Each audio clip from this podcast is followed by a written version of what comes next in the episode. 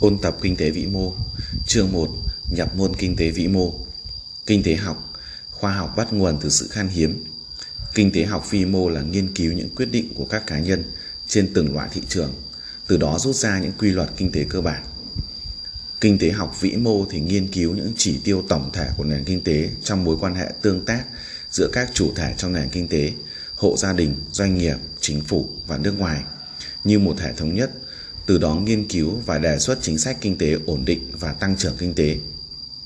Các cuộc khủng hoảng kinh tế xảy ra là do thiếu cầu, đây cũng là một quan điểm của một nhà nghiên cứu kinh tế thì sẽ kích cầu và gây ra lạm phát thì sẽ ra một trường phái mới đó là phái trọng tiền, tức là giải quyết các vấn đề lạm phát.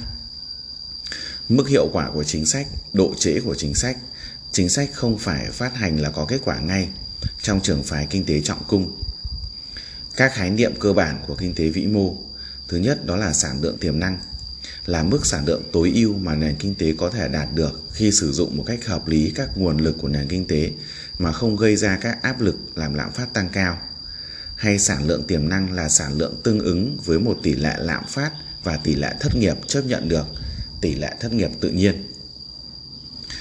Inflation là lạm phát là hiện tượng mà mức giá chung của nền kinh tế tăng lên liên tục trong thời gian ngắn để đo lường mức độ tăng hoặc giảm giá, người ta dùng các chỉ tiêu lạm phát, tức là rate of inflation.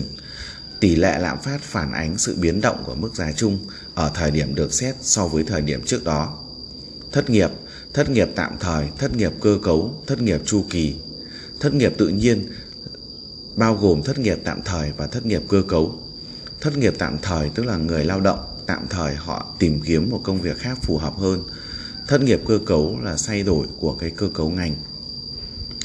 Chu kỳ kinh doanh, business cycle là hiện tượng sản lượng thực tế dao động lên xuống theo thời gian, xoay quanh sản lượng tiềm năng.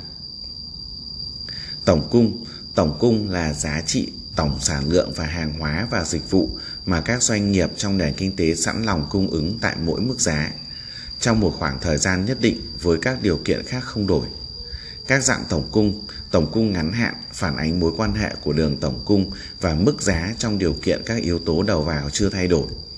Tổng cung dài hạn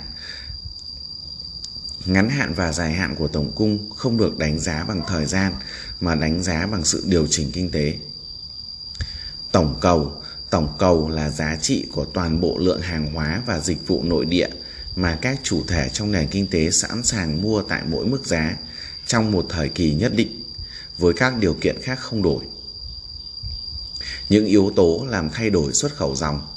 Khi các yếu tố khác không đổi, tỷ giá hối đoái tăng dẫn đến hàng hóa trong nước rẻ hơn đối với người nước ngoài, dẫn đến nhu cầu của người nước ngoài đối với hàng hóa trong nước, đồng thời làm giá của hàng hóa nước ngoài đắt hơn so với hàng hóa trong nước. Điều này làm tăng nhu cầu trong nước dẫn đến tổng cầu tăng. Sự cân bằng và các mục tiêu kinh tế vĩ mô Chương 2. Đo lường sản lượng quốc gia 1. Vấn đề chung trong đo lường sản lượng quốc gia Một số quan điểm về sản xuất Trọng nông, sản xuất tạo ra sản lượng thuần tăng A. Smith, sản xuất là sáng tạo ra các sản phẩm vật chất K. Mark, toàn bộ sản phẩm hữu hình và một phần sản phẩm vô hình khi chi phí hoạt động nhằm phục vụ cho sản xuất. Hiện hệ thống đo lường quốc gia là hệ thống tài khoản quốc gia SNA.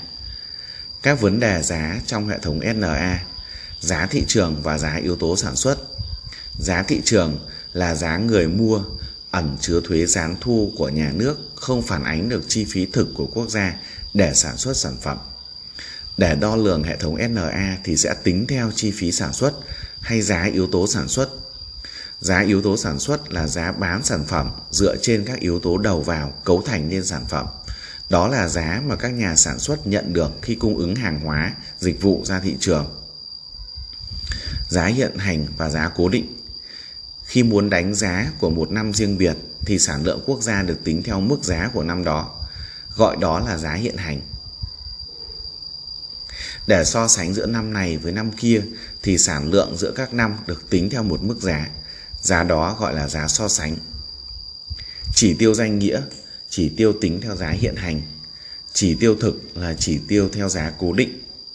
Chỉ tiêu thực bằng chỉ tiêu danh nghĩa chia cho chỉ số giá. Các loại chỉ số giá Chỉ số giá tiêu dùng CPI Consumer Price Index Giá phản ánh sự biến động giá bán lẻ trung bình của những rổ hàng hóa, dịch vụ tiêu biểu trong thời kỳ nghiên cứu so với thời kỳ gốc. Chỉ số điều chỉnh GDP là tỷ lệ giữa GDP danh nghĩa và GDP thực tế, đo lường mức giá trung bình của tất cả hàng hóa, dịch vụ sản xuất trong nước. Tóm lại, xét về giá cả, chúng ta có 4 loại chỉ tiêu. À, giá hiện hành có thuế gián thu thì sẽ có GDP, GNI danh nghĩa theo giá thị trường. Giá hiện hành không có thuế gián thu sẽ là GDP, GNI danh nghĩa theo giá yếu tố sản xuất. Giá cố định mà có thuế gián thu sẽ là GDP, GNI theo giá thị trường. Giá cố định không có thuế gián thu sẽ là GDP, GNI theo giá yếu tố sản xuất. Các chỉ tiêu trong hệ thống SNA Nhóm chỉ tiêu cơ bản có 4 chỉ tiêu Tổng thu nhập quốc gia GDP, GNP tổng sản phẩm quốc nội GDP, sản phẩm quốc gia dòng NNP, sản phẩm quốc nội dòng NDP. Nhóm chỉ tiêu thu nhập 3 chỉ tiêu, thu nhập quốc gia NI, thu nhập cá nhân PI, thu nhập khả dụng ID hay DI. Chỉ tiêu so sánh quốc tế, tốc độ tăng trưởng hàng năm, tốc độ tăng trưởng bình quân, chỉ tiêu bình quân đầu người. Tính GDP danh nghĩa theo giá thị trường, Hàng hóa dịch vụ cuối cùng là hàng hóa không dùng để phục vụ sản xuất khác mà là hàng hóa đến người tiêu dùng. Phương pháp tính GDP có hai phương pháp, phương pháp thông qua luồng hàng hóa, phương pháp thông qua luồng tiền lưu thông giữa các đơn vị thể chế trong nền kinh tế. Thu nhập của hộ gia đình, thu nhập từ tiền công, thu nhập từ việc cho thuê tài sản, thu nhập từ việc cho vay tiền, Toàn bộ thu nhập trên sau khi đóng thuế thì gọi là thu nhập khả dụng. Tính GDP theo phương pháp sản xuất, giá trị gia tăng, tính GDP theo phương pháp thu nhập, tính GDP theo phương pháp chi tiêu. Ba các chỉ tiêu liên quan tính GNI từ GDP. GNI là tổng thu nhập quốc gia, là tổng giá trị toàn bộ hàng hóa, dịch vụ cuối cùng do công dân một nước sản xuất ra trong một thời gian nhất định, thường tính trong một năm. GDP, tổng sản phẩm quốc nội, tổng giá trị hàng hóa, dịch vụ cuối cùng của nền kinh tế được sản xuất ra trong một thời kỳ nhất định. Giả sử xét tại Việt Nam, nếu gọi A là phần giá trị hàng hóa và dịch vụ do công nhân Việt Nam sản xuất ra trên lãnh thổ của mình, gọi B là phần giá trị của hàng hóa dịch vụ do công nhân người nước ngoài sản xuất ra trên lãnh thổ Việt Nam – thu nhập do yếu tố nhập khẩu, yếu tố sản xuất. Và C là phần giá trị hàng hóa và dịch vụ do công nhân Việt Nam sản xuất trên lãnh thổ các nước khác, thu nhập do xuất khẩu, yếu tố sản xuất. Thì GNI sẽ bằng A cộng C GDP sẽ bằng A cộng B. Do đó, A sẽ bằng GDP trừ đi B GNI sẽ bằng GDP cộng C trừ B.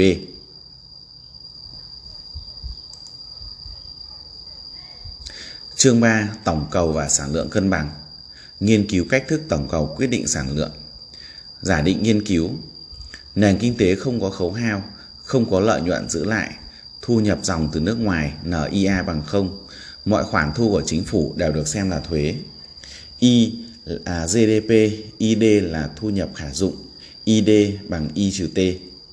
Khái niệm tổng cầu là số lượng hàng hóa và dịch vụ mà xã hội dự kiến chi tiêu tương ứng với mức thu nhập nhất định hay tổng cầu là tổng lượng hàng hóa dịch vụ mà các chủ thể trong nền kinh tế muốn mua. Các loại chỉ tiêu, chi tiêu, chi tiêu dùng cho hộ gia đình C, chi tiêu cho đầu tư doanh nghiệp Y, chi tiêu của chính phủ G.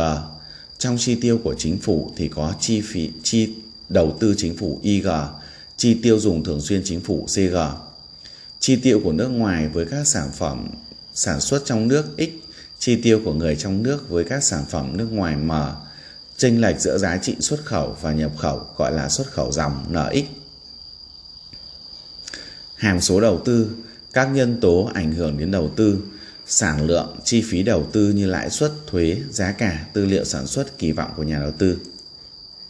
Chương 4. Chính sách tài khóa Ngân sách chính phủ Thâm hụt ngân sách chu kỳ, thâm hụt ngân sách cơ cấu, để bù đắp thâm hụt ngân sách thì sẽ giảm chi tiêu công, tăng thuế, phát hành tiền, sử dụng dự trữ ngoại tệ, đi vay nợ.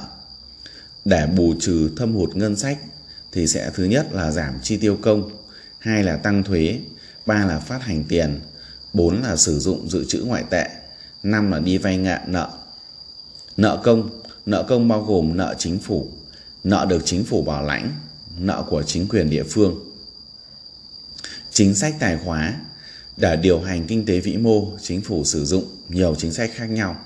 Thứ nhất là chính sách tài khóa, thứ hai là chính sách tiền tệ, thứ ba là chính sách thu nhập, thứ tư là chính sách ngoại thương. Có 4 chính sách để điều hành kinh tế vĩ mô. Chính phủ sẽ sử dụng các biện pháp như sau. Thứ nhất là chính sách tài khóa, thứ hai là chính sách tiền tệ, thứ ba là chính sách thu nhập, thứ tư là chính sách ngoại thương.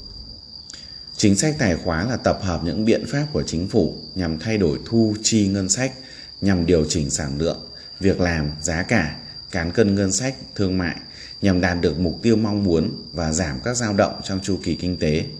Lạm phát thu hẹp chính sách tài khóa nhằm kìm hãm tổng cầu và sản lượng.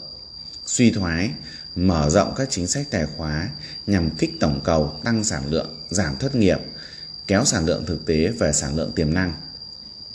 Công cụ thì sẽ công cụ thu thuế, thuế có quan hệ nghịch biến với tổng cầu, muốn tăng tổng cầu thì giảm thuế và ngược lại. Công cụ chi có quan hệ đồng biến với tổng cầu. Phân biệt tính chính sách tài khóa thắt chặt và chính sách tài khóa mở rộng. Chính sách tài khóa mở rộng có đặc điểm là chính sách tăng cường chi tiêu của chính phủ về hàng hóa dịch vụ hoặc giảm bớt phần thu từ thuế. Công cụ thì sẽ tăng chi tiêu của chính phủ, tăng chi chuyển nhượng, chi trợ cấp, bảo hiểm xã hội, giảm thuế, thay đổi cả chi tiêu, chính phủ và tổng thuế dòng. Mục tiêu là tăng tổng cầu, tăng sản lượng quốc gia để chống suy thoái. Trường hợp áp dụng khi nền kinh tế có sản lượng thực tế IT nhỏ hơn IP, tức là sản lượng tiềm năng. Chính sách tài khóa thắt chặt, đặc điểm là chính sách cắt giảm chi tiêu về hàng hóa dịch vụ hoặc tăng nguồn thu từ thuế. Công cụ là giảm chi tiêu của chính phủ, giảm chi phí chuyển nhượng, giảm trợ cấp, giảm bảo chi bảo hiểm xã hội, tăng thuế, thay đổi cả chi tiêu G và thuế dòng, giảm sản lượng để chống lạm phát. Khi kinh tế có nền, khi kinh tế có IT lớn hơn IP, tức là sản lượng thực tế lớn hơn sản lượng tiềm năng.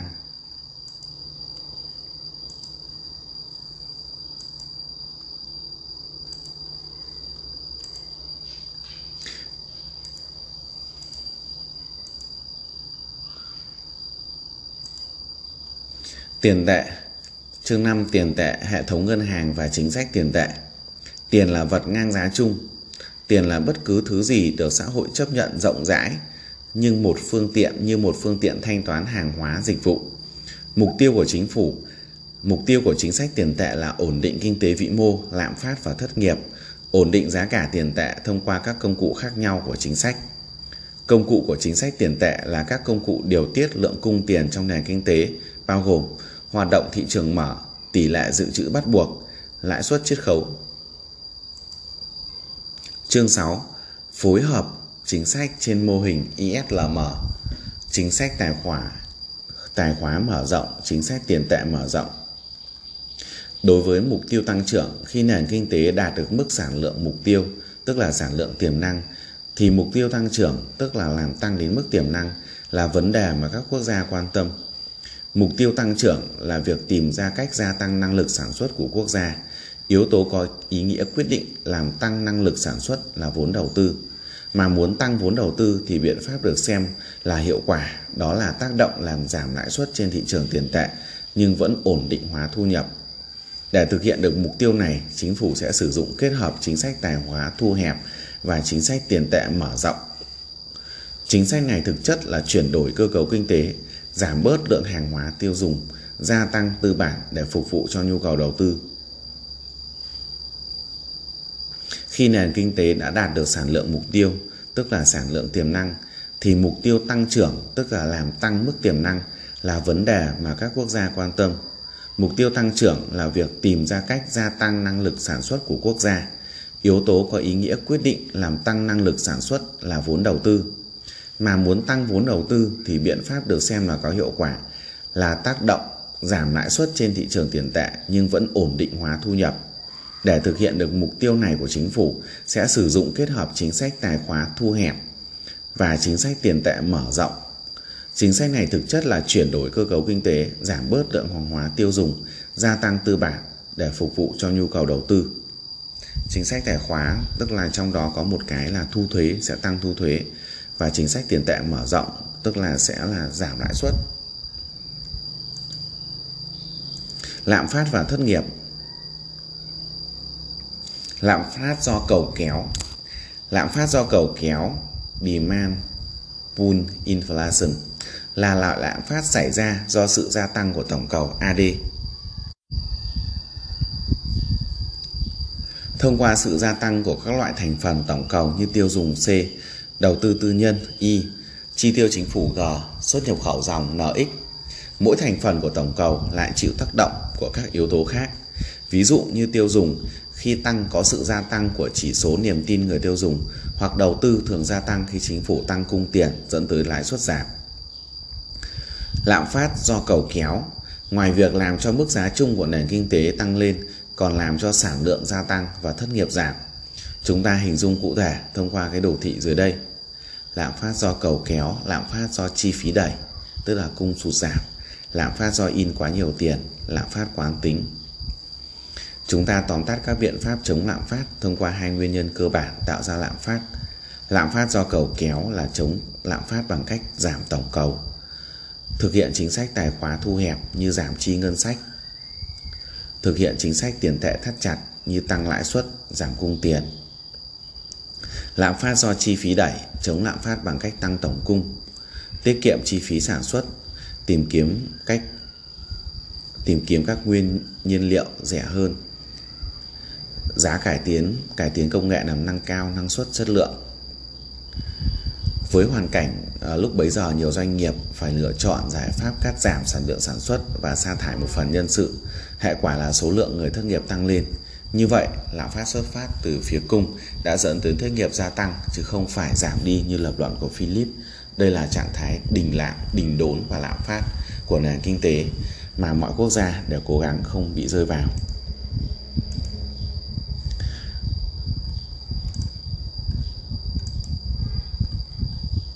Như vậy là một vài những cái thông tin tóm tắt của kinh tế vĩ mô. Xin chào và hẹn gặp lại.